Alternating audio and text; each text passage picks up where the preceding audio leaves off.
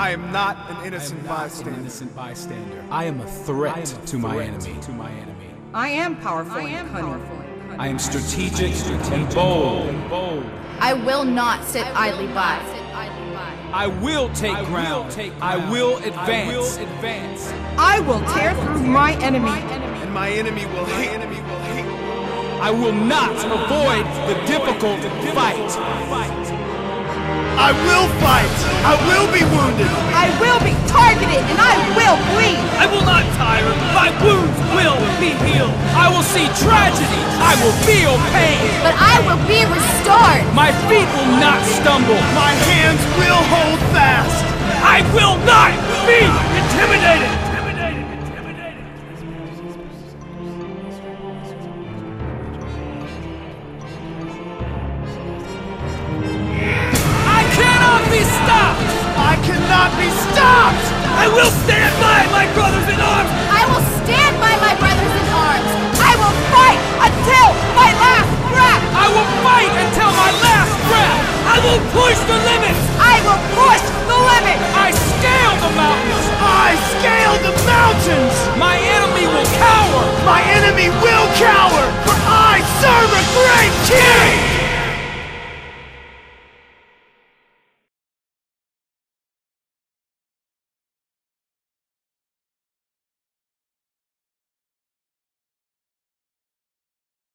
Hey, that's right. We are in chapter 2, and once again, I baited you with it, but the topic is Bible interpretation.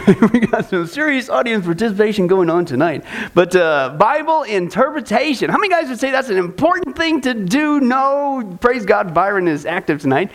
And you need to get up here on the front row, Byron. He's- Okay, but anyway, that's right. But uh, you can say that's cool. And uh, no, it's very important, okay? And uh, as we saw, the question that we started off with was, well, what does it mean to you? Now, as we saw last week, if you're here, that's one of the worst questions you could ever be asking, okay? Because really, we're the, the, the question we need to be asking is, what does God say to us? Not what does it mean to you, and then what does it mean to you, and then what it means to you, because nine times out of ten, the people, if they don't do it correctly with Bible interpretation, they're going to get something different. But God doesn't speak with fork and tongue. What does it mean? Uh, what did God mean when He said it to us? And what we saw is the whole idea is to kind of go in here with the detective mentality, the old CSI Bible style, is how we need to approach the Scripture. This is very serious business, and that's what we saw with the analogy uh, with uh, John's truck. If John wrote a letter two thousand years ago about his truck, he's really had it that long. You think? Okay, whatever. It's a great one. I won't, even get into the which one's better, Dodge, Ford, that whole argument. And uh, Ford, really? And this is how church splits happen. But anyway, let's continue on. Uh, no, so he's had this truck for a while. He wrote this uh, letter to his friend about his truck, his man truck, okay? And when he wrote that letter, all he was talking about was it's a truck. Okay, it's got some cool wheels. It's happening, man. Look at that. You guys like my artistry? Yeah, what? And there's John too, and he's smiling. Woohoo! Yeah forgot his nose. But anyway, so that's right. And so he's all excited and happy with his man truck. And, but again, it fell into a crack. Somebody found that letter 2,000 years later. And so they gave it to three different experts and they read that letter and they came up with three different meanings as to what John meant by man truck. Now, when John wrote the letter, he only meant one meaning it's a truck. That's it, you know? And, and, th- and believe it or not, that's how people unfortunately approach the Bible. They act like it's something so super difficult that only those with some super duper uh, degree can understand, and that's not true, okay? It's just a lot of common sense things as we're going to begin to continue to break down. Now, why is it important? It's kind of where we left off last time. Well, because if you get it wrong, okay, this isn't just like, oh, I'm sorry, you just had a bad piece of chicken. Now, isn't that an oxymoron? A redundant statement. Byron, get up here. I'm serious. You, you're awesome. I need you. And uh, but uh, anyway, so but it's like no, you get this wrong. Okay, where do you think false teaching comes from? Right? Does false teaching have an effect on people? Are there cults out there that say, "Oh no, we base our beliefs on the Bible," right? But when they got the wrong Jesus, that means that people aren't going to heaven. Where are they going? Okay, that's serious stuff. And it all has to do with how do you approach the scripture, Bible interpretation. This is where not only false teaching, but the people that promote it are false teachers. Are there false teachers in the church today? Yeah, this is why, as we saw, we ended up with so many different denominations, okay, in the world today. We got the, the church of the robes and the church of the no robes, the church of the blue carpet, the church of the red carpet. You know, usually secondary issues, okay? And, and why is the church split up the way it is in so many different factions? Because people approach the Bible unfortunately, inconsistently. And they come with this, and these second, you know, it's just it's crazy. It's very important. And why is there so much sin in the church today? Bible interpretation. We're going to get into that a little bit more. So, well, that's what that's what you think, or that's your interpretation. Remember that from last time? Or, or, well, that was good for then, you know, that culture. But today it means no, it means the same thing, okay? Just because it's been 2,000 years, it's still the same thing. God has not changed his mind on that particular thing, okay? Now, we get into the issue of this down towards about mm, two thirds way down. In the middle of that uh, third paragraph, fourth paragraph, it says this We must approach the Bible text like a crime scene investigator looking for clues. Going in with preconceived ideas about what we will find will tend to cloud the evidence, or even worse, it could possibly allow us to totally miss some evidence altogether. And again, that's where sin comes from. That's where apostasy comes from. False teaching, false teachers. Okay, serious stuff. We need to take this serious like a crime scene. Pay attention to what's going on here. You got to get this right. Okay, because eternity is on the line. A strong, vital, awesome walk with Jesus Christ is on the line. Okay, this is serious stuff. Okay, and he says this as you approach the text, take a reality check and ask yourself these questions. Number one, did I eat chicken? Now that I have your question, let's look at the real one. It's this Am I willing to lay aside, listen, my denominational or preconceived, is your big word there for the first blank, preconceived theological filter in such a way that if the evidence of the text, i.e., the Bible says something contrary to what I was taught, even by my denomination or my preconceived beliefs, okay, or what I was taught, Okay? Even if that happens against my interpretation, I will yield to the clear teaching of the Word of God. You catch that? So if I'm approaching the Word of God, got do a reality check. Am I just in there just to verify what I want it to say or what I think it should say or what people have always told me to say, so therefore it must be true? I'm not saying don't doubt your instructors and go out there and, and question everything, whatever, but, but if, you, if you're honest and you're approaching the scripture and all of a sudden go, whoa, wait a second. That's not what my denomination teaches. That's, and dare I say this? That's not what my pastor's been teaching. Right? I'm not saying be nasty and disrespectful, you know, and I'll get to that. And how, how do you handle situations like that? Because I've had to go through that. Okay? Okay, you need to be respectful to the authority over you, but that doesn't mean you got to sit there. Okay? Maybe it's God's clue that you need to move on. Okay? Let me give you some examples. Okay? Denominational preconceived theological filter, if it disagrees with. Okay? I've had to do that a couple different times. Okay?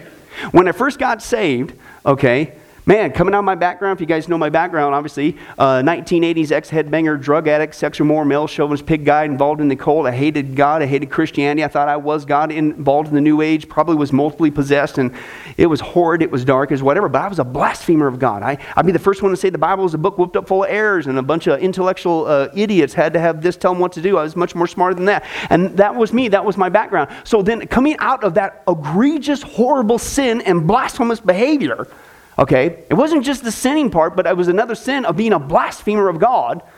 Okay, when I got saved, I was like, uh, whoo, praise God for eternal security, right? Praise God for the cross of Jesus Christ. Praise God when He said, It is finished, it is finished. Praise God that His blood has the ability and the power to forgive us of every single sin we've ever done, past, present, future. Woo! Right? When I first got saved, that was common sense, right?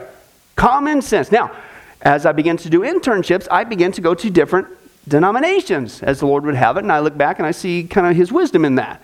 You got to see what's going out, on out there, okay, in the church. And sometimes we get our own little bubble, okay. Uh, dare I say that uh, probably most of you here at Sunrise have been uh, spoiled, okay, under a, a good denomination, under good uh, teaching, okay. And you kind of think, well, this is the way it always is for everybody. Mm-mm. There's all kinds of messed up stuff out there. Anyway, so I got into this one teaching, authority over me, Okay? And they began to teach uh, you can lose your salvation. And it threw me for a loop. Because here I am, I'm you know, about a year old as Christian. I'm very appreciative of eternal security, of the complete forgiveness of Christ. And yet my authority figures above me are saying, no. And they start whooping out scriptures, and the classic ones with Hebrews 6 and Hebrews 10, which is not dealing with uh, Christians. And if we had time to get in that, I would. I think we've dealt with that before in previous studies. Okay, and other passages, you know, in Paul, he said he's going to be disqualified. He wasn't talking about salvation, he's talking about his ministry. That's why he beat his body black and blue, and, and just on and on like that stuff. But I didn't know, right? And it started to get me to question. It's like, whoa, wait, what's going on? Well, maybe you can lose. And you start getting afraid and freaked out. It's like, cause, have you guys noticed that even after you got saved, you've probably blown it at least maybe once? Those you didn't raise your hand, you just did. It's called lying. Add it to the list. Okay? Uh, and, and so what did I do? Well, first of all, the nail in the coffin for me actually was, was that first year of Greek in Bible college. You talk about nailing. I mean, you, the, it's so explicit. It's just it's a one-time, forever event with complete completion. There's you, no reversal of it. Okay, but you don't even have to go into the Greek. As I began to go back into the Scripture, and remember, what's the point? Are you approaching the Scripture and being prepared with any preconceived ideas that listen, I, the Bible comes first. The Bible comes first over man and man's institution. The Bible comes first. I'm not saying to get some skeptical attitude, okay, but I'm telling you, sometimes it's going to happen, and that happened with me. And so I began to search. Oh God, you know, what is it? Can I lose it? Am I going to do something? Whatever. And, and, and let me just give an example. We've talked about this before. I don't think you even need to know Greek uh, to take, once you just get into the Bible, there's no stinking way that you can lose your salvation. Okay, now let me just give you some common sense before I read even one verse, okay? Let's be honest, guys.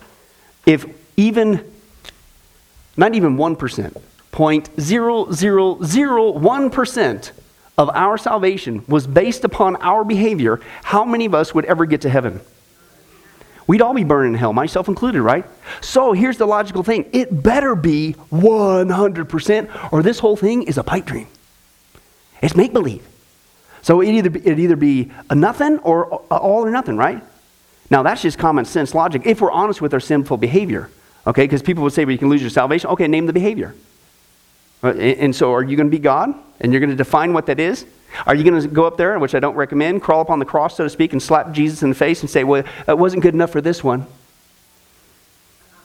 Because in essence, that's really what you're saying. People would say that you can lose your salvation. It's really the flip side of the same coin. They would say, oh, no, they, oh, we, we don't think that you can work for your salvation, but flip the coin over, you're saying I can work myself out of it. Isn't that the same side of the same coin? You know, whatever. So I started looking at logic, but scripture, let me just read you a couple passages.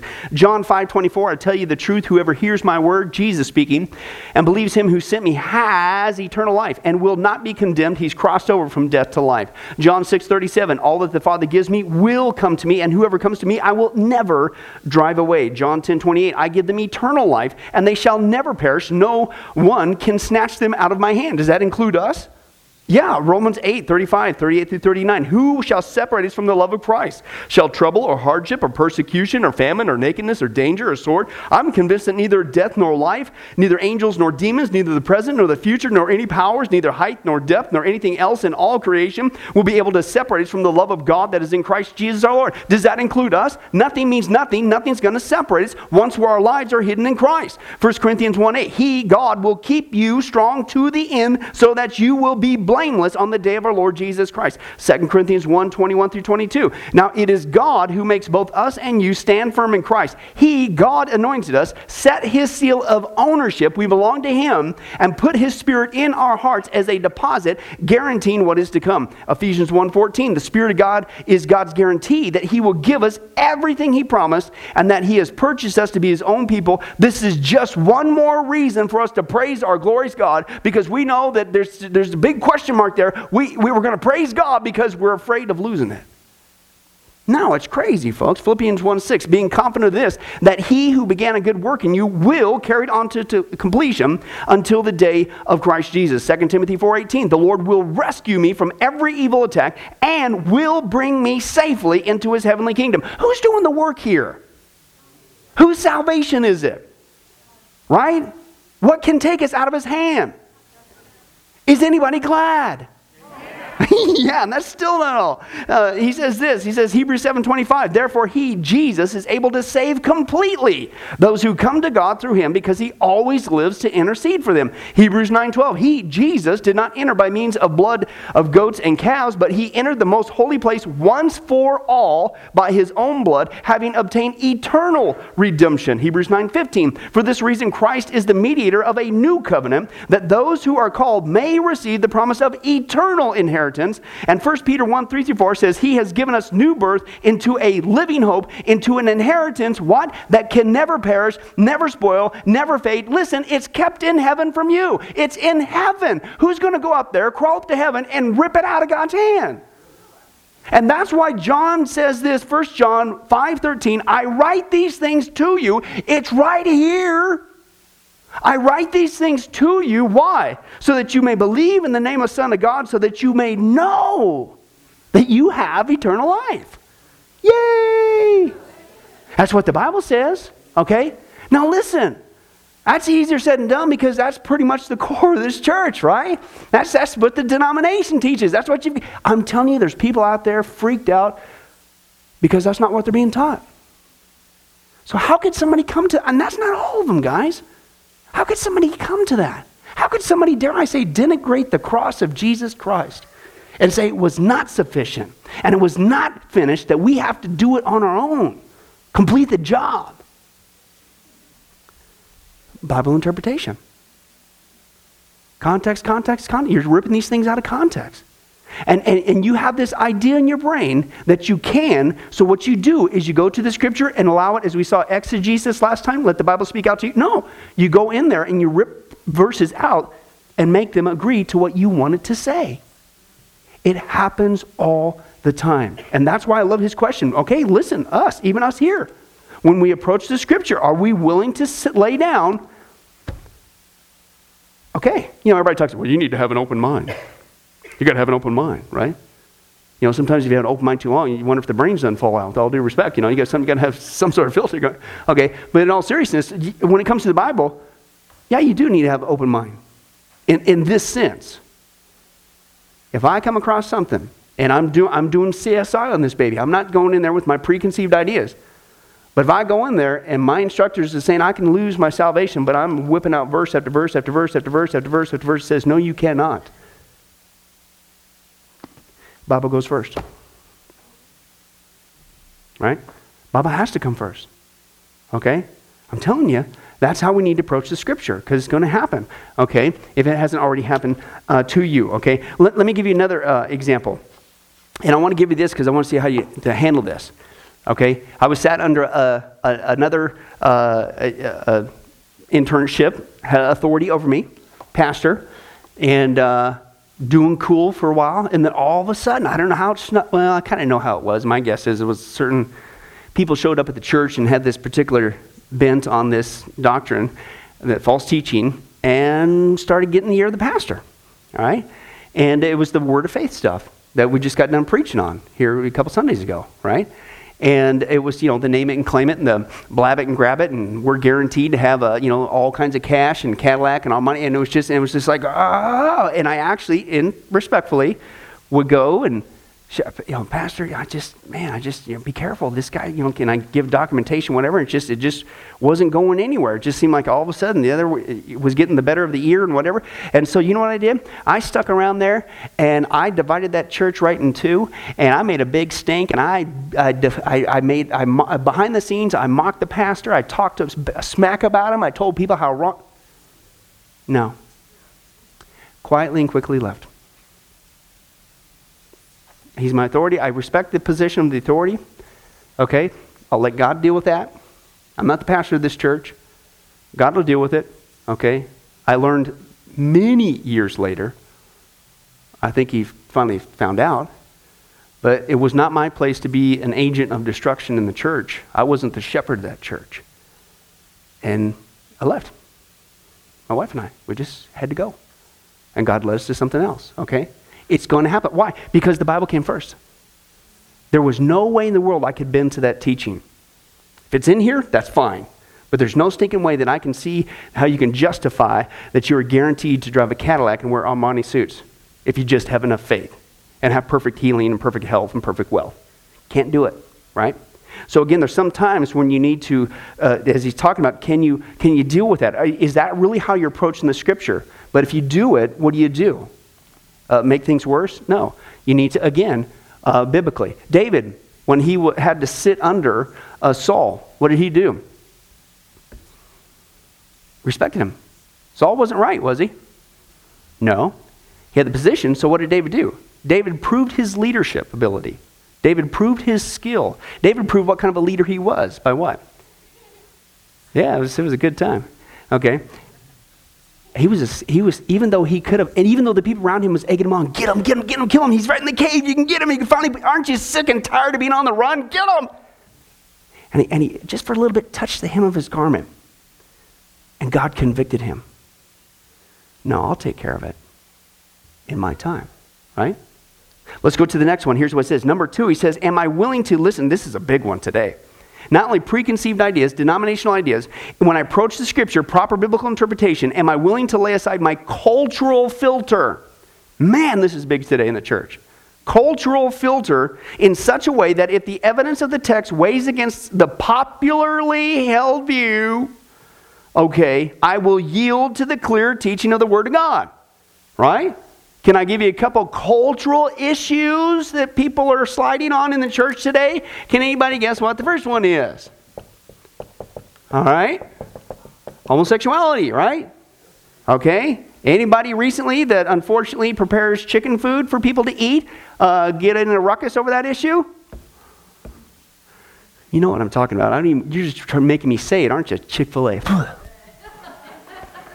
it's on video too. That's wrong right? Taking a stance, paying the heat for it.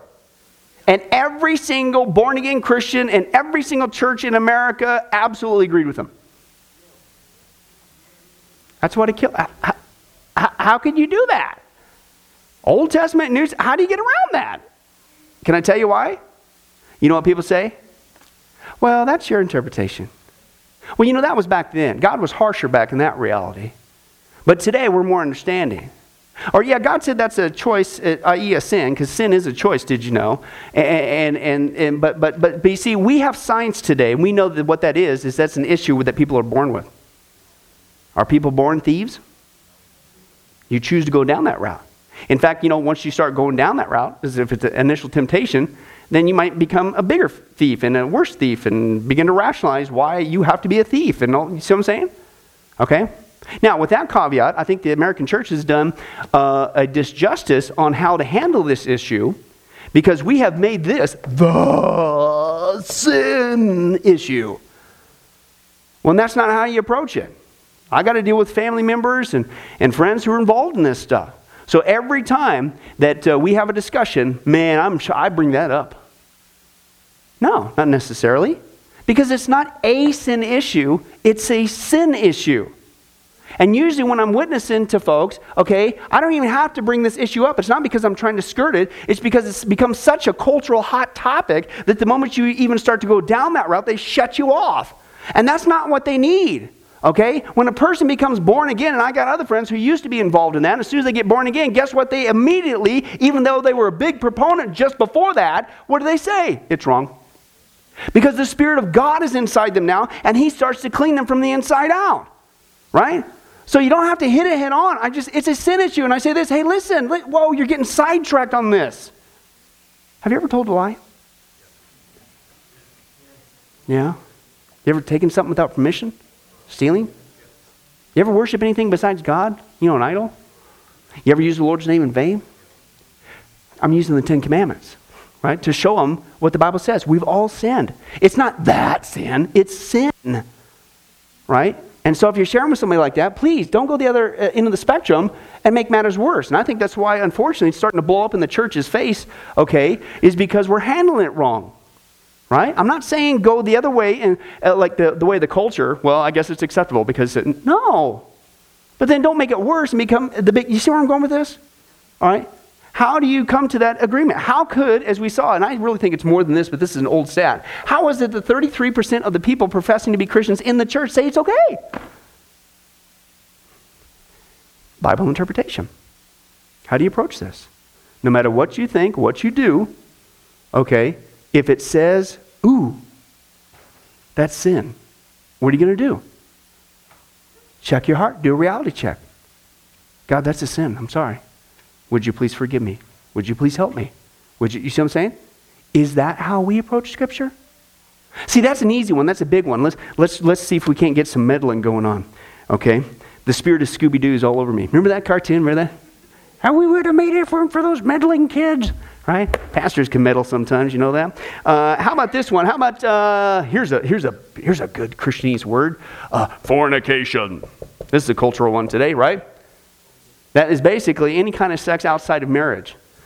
But it even goes even more. Porneia, in the Greek, there's not just pornography and that issues, it's anything, and it, which would involve even going down like bestiality, orgies, and things that it's just anything of that nature, uh, and even outside of marriage. And of course, some of that sin isn't even appropriate for in marriage, but you know what I'm saying, right?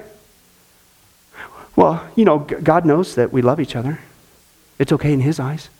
I mean, in His eyes, I mean, hey, listen, it's just a ring, it's just a piece of paper. And, you know, don't you know that it was some Roman culture back then? And it's, it's like what? You know, God, in his eyes, it's, no, it's not. Bible says don't do it. All right, let's take it a little step further. This was really crazy in the church today. How about, here's the code word, cohabitation. Right? And that's when you store animals on your property, right? No. Kind of sounds like it. No, it means you're basically living together. You know, hey, no, wait a second, Ruth. God knows our heart. He, he knows that we wouldn't do it. Well, hey, the Bible says flee from temptation, not flirt with it. The Bible says avoid all appearances of evil. I'm not saying you do anything, okay? But you don't want to put yourself in a position to become this. Hey, do you see brothers, all those sisters? You don't even want to go there. Why even uh, give the impression of that? Why even go that route? Why, why flirt with it? Why, why, mess with it? Jesus, we've talked about this before. Jesus, the woman at the well. Well, I, well that's your interpretation, Pastor Billy. That's a, don't you know the. No, what's the Bible say, John 4? The woman at the well, right? Jesus called her on the carpet. He said, hey, go call your husband. He knew. What'd she say? Right? I don't have a husband. He says, yeah, you're right. You've had what, four or five husbands? And the man you're with now is not your husband. So she was living with somebody. Answer the question, guys. Proper biblical interpretation. Was Jesus saying that's a great lifestyle? Was Jesus saying it's okay in my eyes? I know you love each other. No. Did he call her on the carpet for her sin? Why? Because he loved her. Why? Because every single passage in this Bible is for our good. Not bad. And if God, whether the culture likes it or not, whether it's convenient or not, okay, He says don't do it. When we approach the scripture, that's why I love even breaking it. Do a reality check. We see, we could say that for the big ones. But when you start going down into these little areas that we say, oh, that's a gray area. No. Are you prepared to do that? God, wow. We're in sin. We need to fix this. Right? That's what he's talking about there. Okay, let me, I'll touch another hot topic, okay? And again, you might seem kind of weird here, but that's right. We all know that men have become these lazy slobs. Haven't you watched The Simpsons? They've turned into Homer Simpsons. And, and yet we've got to have strong leadership in the church, and therefore, in these last days, God has raised up women pastors. Ooh, he's really going to meddling now. No. Men have always been called to lead the church. Even in the Old Testament, the men were the leaders. It's always been male leadership. Well, you guys are being sexist. No. Okay? Men and women, how many of you guys have noticed this? We're a little bit different. It's shocking, isn't it? Big shock. Okay? Yeah. Okay? We're different because we're different by God's design. We fulfill different functions, but can I tell you something? Both functions are equally important, but they're just different. Right? It's like peanut butter and jelly. You could have just a jelly sandwich. Yeah. You could have a peanut butter, water. But if you put them both together, hey, it slides down pretty good and tastes great, doesn't it? And so when you see how God has designed, He's got different roles for women, and that's important. He's got different roles for men. Just leave it alone. It's like peanut butter and jelly. Works awesome. But no, because what? The cultural influence of feminism has come in and says, no, the women need to be more like the men, the men need to be more like the women, and what they're trying to create is what's called a unisex, or the term that they use today is called a metrosexual. They're trying to make us into this just one little conglomeration of what? And things are getting messed up. Marriages are getting messed up. Kids are messed up. Uh, relationships are messed up. Uh, uh, it, everything's messed up. And, and I, well, this is a whole other conspiracy topic or whatever. But if you wanted to take over the country, you know one of the things that you go for? This is actually a tactic, okay, that the communists have used. I don't know if we've talked about this before. Okay, what you do is you go for the family. Because if you destroy the family, the nation is sure to go. Are, is, is families in America struggling? Right? Big time. Okay? And, and, and uh, I'll just give you one example. And this was from a lady who wrote this book uh, from Canada. And I got the actual audio recording. She shared this. I go, wow, what an absolute mind blowing. I had no idea. And she shared in her research, and she wrote the book for her sons. Because she wanted her sons to know what was, uh, how to treat ladies biblically, properly. Okay? Ladies uh, oftentimes will come to me and they'll say, Pastor Billy, where's all the knights in shining armor? Where, where's all the guys, you know, that'll bring you flowers and treat you this and take. I says, well, hey, listen, do you, do you make them open the door for you? Well, no. I, I said, well, you got to train them. I'm not kidding you. I, I've said this before. I'm actually already, already working with my daughter, Rebecca. We've already had the discussions. And I, I love these little teaching moments that God gives us okay? And I go to open the door for her. I, I, the male, if she's with me, I open the door for her. Why? Because I, uh, the guy that I've been praying for better look like what I've been praying for. or he's out of there. I don't care, man. So I'm, I'm going to borrow some camo uh, gear from you. And uh, maybe a couple weapons, you know, if he comes over and paint my eyeballs, I'm going to look real freaky when he comes over. So, but uh, no. but I'm training her what to look for in a man. And I want a man who's a godly man. As soon as our kids were born, or uh, in conception, before they were even born, began to pray for their salvation. As soon as they got, uh, both of my kids, uh, uh, by the grace of God, got saved, immediately began praying uh, that if they should ever get married, begin to pray for their future spouses. And still to this day, every single day, virtually praying for that. And so I got a picture of what I have in mind. So, but I have to train her. I have to train my son how to treat women, okay? Uh, because we don't know today. We, we're in a third uh, pagan generation, okay? And so I teach her that the, the man is to open the car door for you.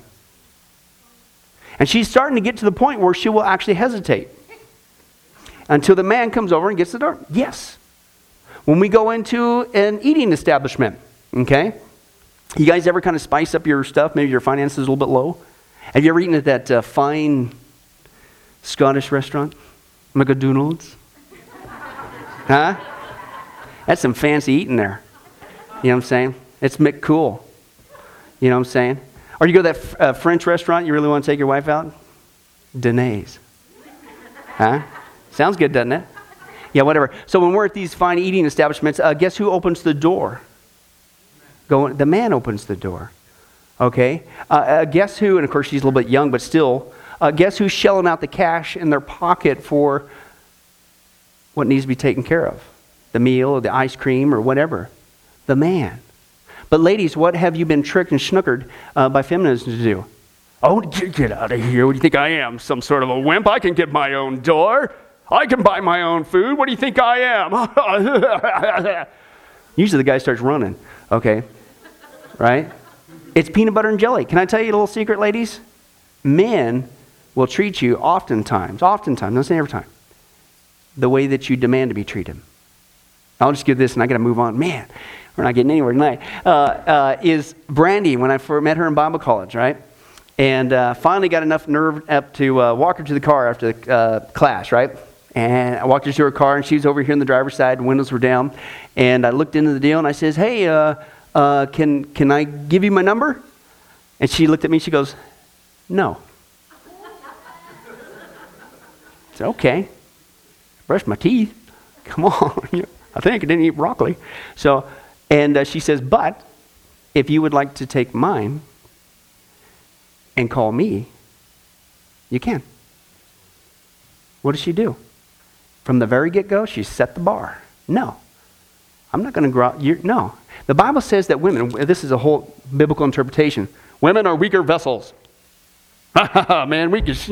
Really, what the word is, that's going on there in the Greek, it's a misunderstanding. It's precious. Women are more precious, more delicate. Okay? Men, have you noticed that there's a different emotional makeup with your ladies? Just go like this. Don't smile too big or you're in trouble on the way home. Okay, trust me. Trust me. So, yeah. Okay. So when it comes to the emotions, right, they're more precious, they're more delicate, they're easily like that, right? Okay. Brandy and I, when we first got our first kid, Sammy, my wiener dog, he was my first son, Ron. I, I still, she resists, but. And uh, so we, I learned this. And uh, she has a more delicate, precious emotional makeup than me, right? Guys, you know, the earth's blowing up, we're cool. All right, you know, that's all right. And uh, so our first son, I picked her up, uh, and uh, she, I got to our, our, we had a little trailer, and I was uh, got out of the car first, and I was getting ready to unlock the door, and so I'm sitting here, and, and uh, all of a sudden I hear like that. And when she had got out of the door, Sammy had tried jumping to our little wiener dog, and uh, she closed his head, smashed it right in the door, and he's on the ground. So I'm sitting there, I'm just guy, right? I think I have three emotions in me, and so I'm doing the I go. I look at that thing, and then Sammy's on the ground, and he's going, right? And Brandy's going, running down the cul-de-sac. she thought she killed him, right? And so I'm kid you not. I'm sitting there and my brain's just going, because we're men are plotters, right? We're planners. You know, we like to plan stuff. We like to fix things. We're good in crises uh, sometimes. And so I'm sitting there, I'm going, okay, dog, he's twitching, looks like he's going to be okay. Go get wife so she doesn't hurt herself. So go to get wife. She comes over and Sam's okay, whatever. But it taught me a powerful lesson. Men and women are different, but that's okay. Okay? You leave it alone. She's more precious, okay? Uh, uh, uh, on, the, on the positive side, the fact that I wasn't as emotional was good in a time of crisis, wasn't it? Right? And, and, and so, as men, the Bible says, husbands, understand your wives, right? And, and when you read that verse, biblical interpretation, every time you read that, men, doesn't that theme to Mission Impossible go through your brain? Again, just don't smile too big. You're going to be, no. And one thing you have to understand is they're more precious, they're more delicate, okay? God has wired us as men, leaders, to take the hits of life. Then, when a time of crises, men are to rise up and be the man and take charge of the situation and lead the people to safety, right? Men are called to be that. Why? Because we're being sexist? No, because women in general don't really react that well typically when stuff like that happens. Now, on the positive side, when it comes to raising a family and the nurturing aspects needed in, in the family, in the bonding unit, women got that all, all over the place. You know what? Guys, how many guys, would you got your newborn kid, you love your child, right? Okay? And the moms are there going, mm, mm, mm, kissing the baby, here's their first diaper, and oh, and then they go, here you go, and what do you do? right? You don't know what to do. Okay? And so, but guess what? Okay, so maybe, you know, in that aspect, we're not the best for nurturing emotionally, but guess what? She's there to pick up the slack, so to speak, right?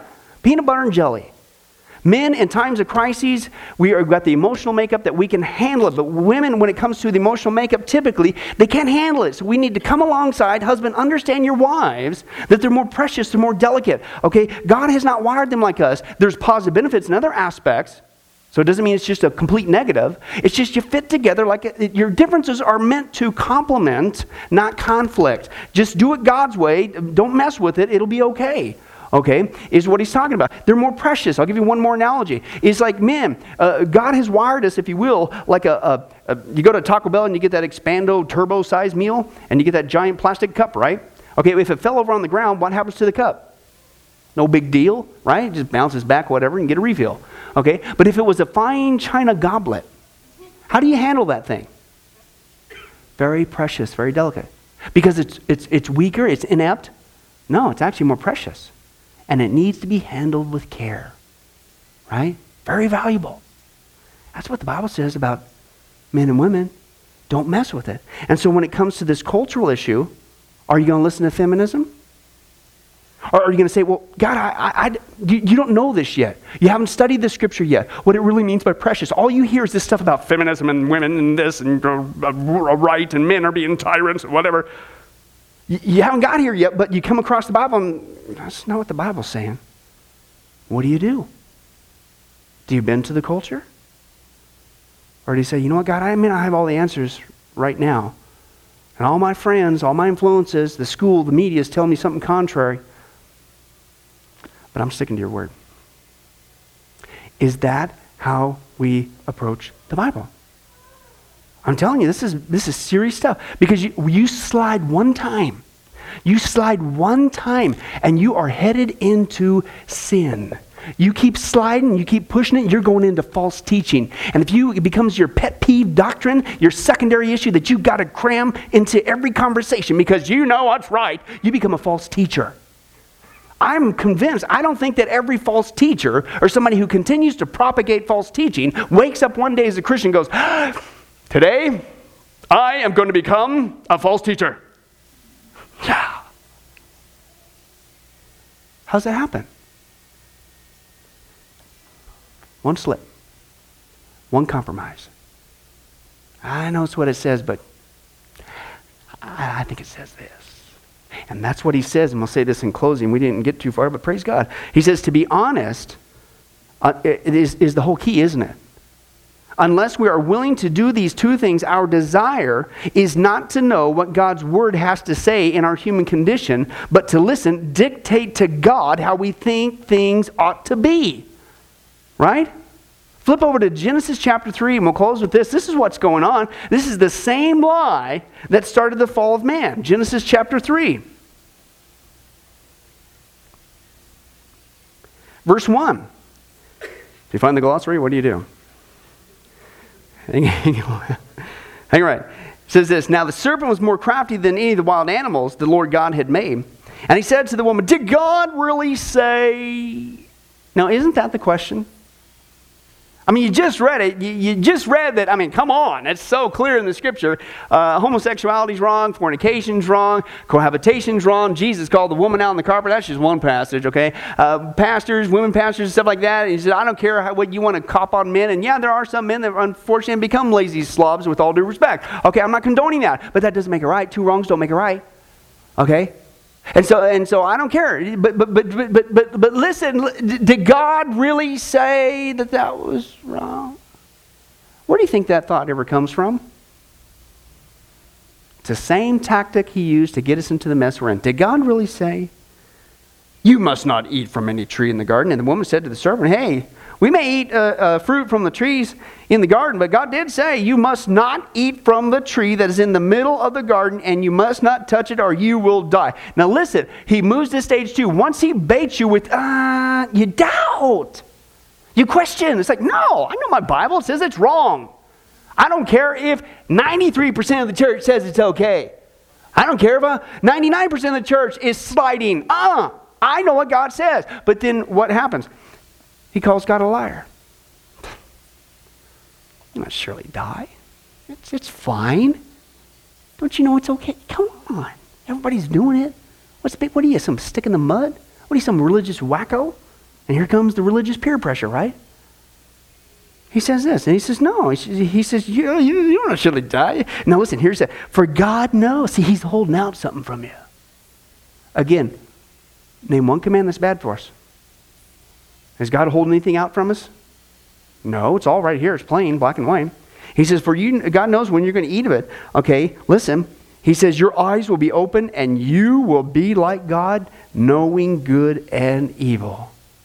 Can I tell you, in essence, what I felt led to share was when we play fast and loose with the Scripture, when even though it's plain in the Scripture, no, that's what my denomination teaches. With all due respect. When, when we come across a pattern, no, no, no, no, no, that's not, it doesn't feel right to me. No, that's not what the culture says. That's not what the friends say. You know what you just said? It's the same lie. You have decided in your heart what is good and what is evil. In essence, you are playing God with God's word, saying, No, you know better. And it's the same goofball temptation that started the whole mess. Are you starting to see, even in three paragraphs tonight, how this analogy is very applicable, isn't it? CSI. You better get in here. This isn't just, oops, made a mistake on the taxes. Okay, and that's a big deal. You know, the IRS will get you. Okay, but guess what? Listen, this is forever. This is eternity on the line. Okay? It's your walk with Jesus Christ. And I hope we never get to the point where we are preaching, we'll get to this, Lord willing, week after next, a false gospel in the church. That isn't happening, is it? Where we would cave in just for the sake of numbers, just to get people to show up, to jack up our attendance. And we want them desperately to stay. So we will refuse to talk about sin or hell or the cross or God's wrath or anything of that. Just so they'll feel comfortable and stay here. That's happening in the church today. Yeah, Bonnie, we'll close.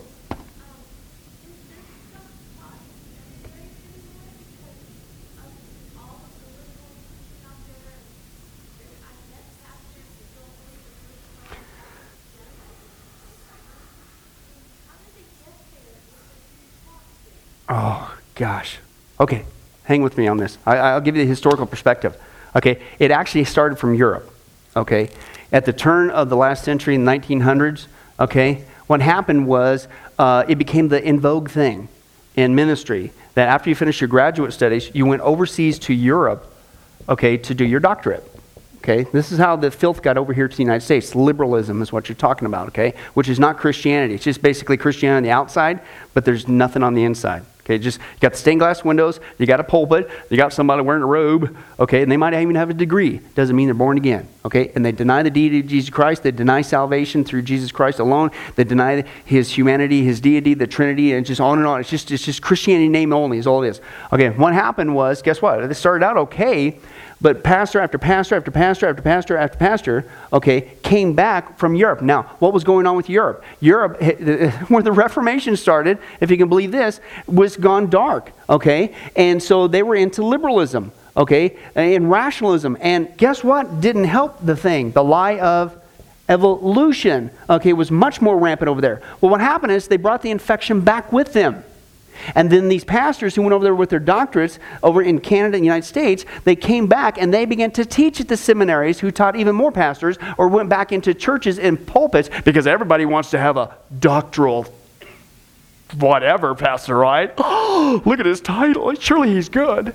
Well, first of all, stop calling me Shirley. And, uh, but second of all, what he would come back was this mindset of liberalism.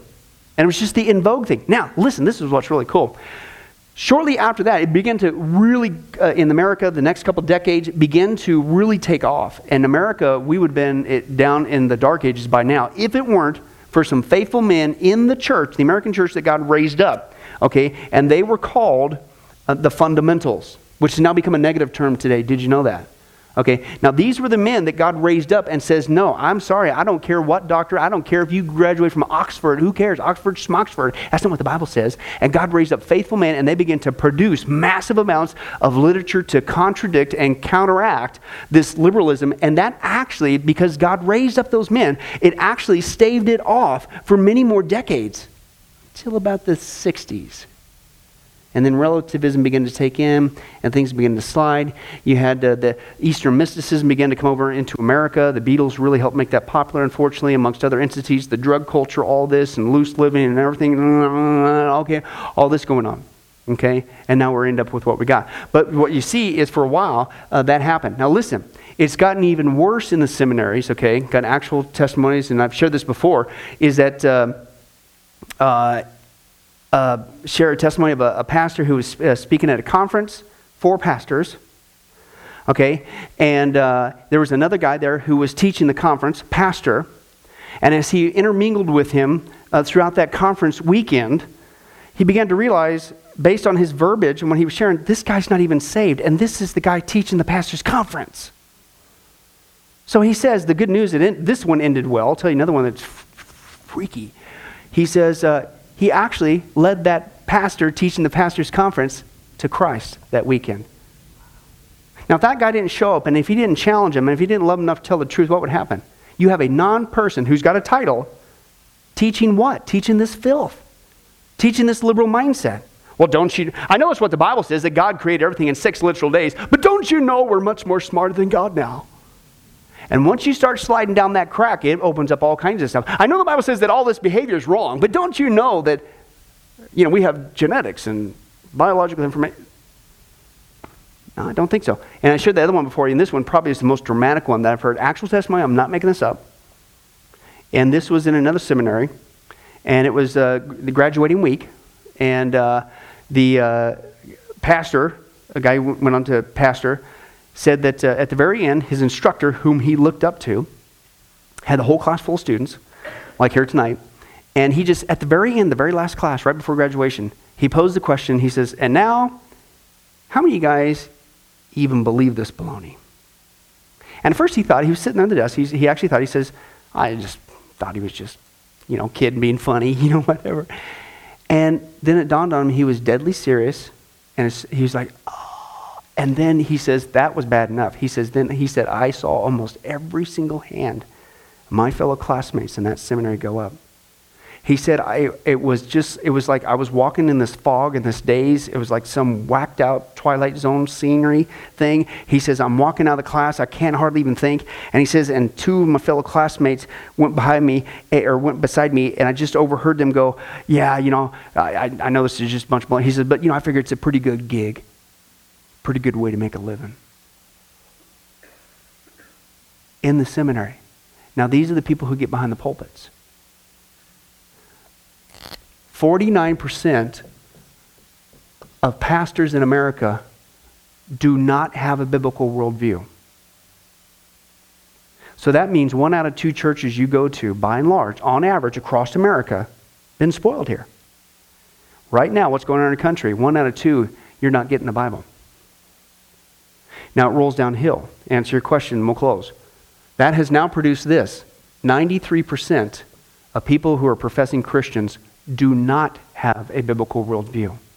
The Bible does not drive their thinking, it does not drive their thought process. So flip it around. That's only 7% of people professing to be Christians in the church,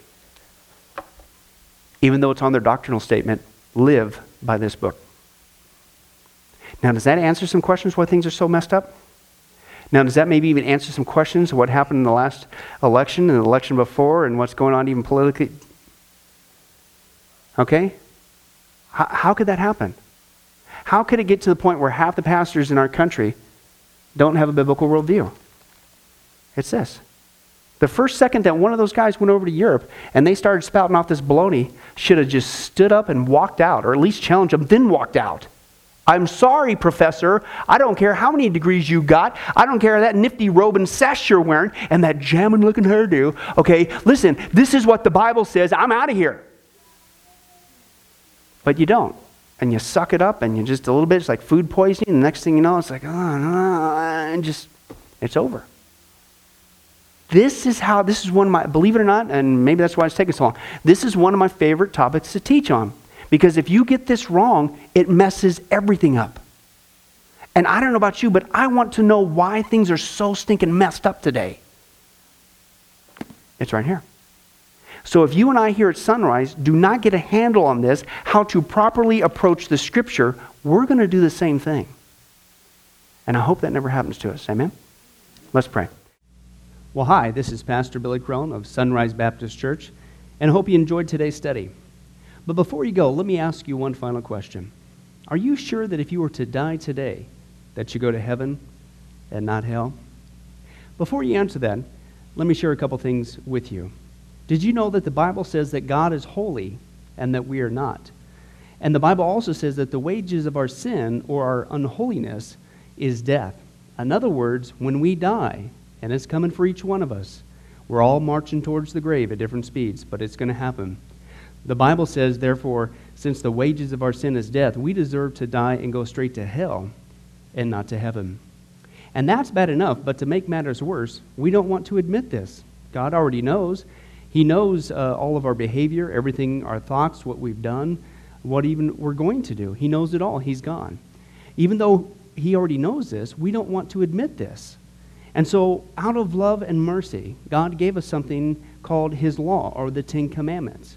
It's kind of like his x ray into our heart to show us what he already knows that he is holy and that we are not. And it's this unholiness or sin that separates us from him. Let's take a look at God's x ray, if you will, his divine law, to show us what he already knows. The Ten Commandments, uh, the ninth one, says this You shall not bear false witness. Okay? That's called lying. Okay? And if you've ever told a lie once, which we all have, myself included, the Bible says that makes you a liar. Okay? The, the, another commandment says, You shall not steal. Okay? Uh, and you might think, well, that's something that everybody does. Well, it doesn't make it right, and it demonstrates what God is trying to show us that uh, we all have sin, and it's separating us from Him. Even if you took a pencil in the third grade from somebody, if you did it without permission, that's stealing. And so now you've become a thief. The Bible says that you shall not use the Lord's name in vain.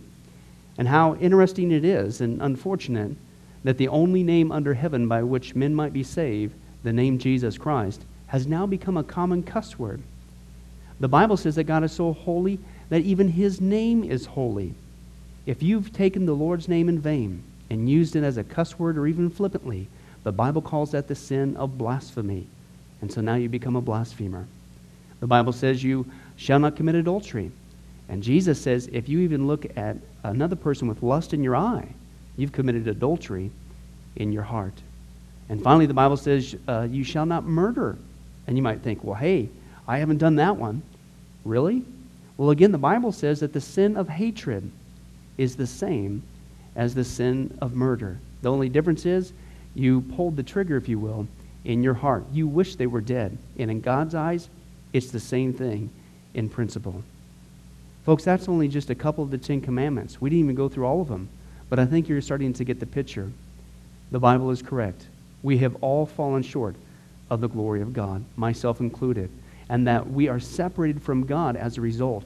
And so when our time comes, we're not automatically going to heaven. We are headed for judgment. We are headed for hell.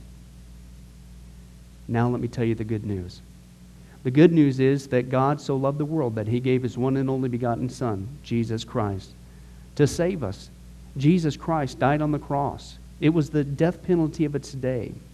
He paid in full uh, the price for our sins to be forgiven.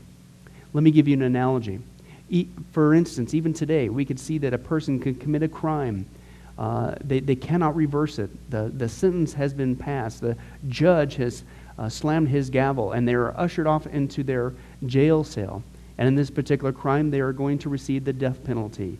And so they're behind bars just waiting for the time, waiting for the call for them to go and uh, receive the death penalty. But believe it or not, as we know, there is a way that a person can get off a death row. And that is if the one in authority, the governor, would grant them a pardon. Now, they didn't earn it. Uh, they certainly don't deserve it. And there's nothing they could do uh, to earn it because nothing can reverse their crime. Okay? Yet the one in authority has that ability to grant them a pardon. Well, can I tell you something? That's what God has done through Jesus Christ. The cross was the death penalty of the day. God sent his one and only Son to die on the cross, to take the death penalty in our place, and that if we would just receive his pardon for all of our sins, God is willing to allow us to get off a death row. He's willing to forgive us completely of all of our sins. That's the good news that I want to share with you. God loves you. The Bible says that God is not willing that anyone should perish, but everyone come to repentance. Won't you, if that's you, call upon the name of Jesus Christ right now? Won't you ask him to forgive you your sins? The Bible says that if you confess with your mouth Jesus is Lord and believe in your heart that God raised him from the dead, you will be saved. Won't you do that now, wherever you are? Please take God up on his amazing, loving offer. I'll let you down. Man will let you down. People will let you down. But God never will. He wants to adopt you into his forever family. He loves you. He's willing to forgive you of anything and everything you've ever done, past, present, and future. It's amazing. Please call upon Jesus now. Well, this has been Pastor Billy Crone of Sunrise Baptist Church. If there's anything that we can do for you, please don't hesitate to ask. Our number and information will come up here on the screen here shortly. And remember, I hope to see you in heaven. God bless. Thank you for watching this presentation from Sunrise Baptist Church. If you would like to send us a letter or any other kind of postage, you can reach us at 1780 Betty Lane, Las Vegas, Nevada 89156. For more information, you can give us a call at 702 452 8599 or email us at bcrone at getalifemedia.com or you can visit our website at www.getalifemedia.com. Billy Crone and this ministry can also be found on Facebook and Twitter. Join us for services at www.sunriselv.com.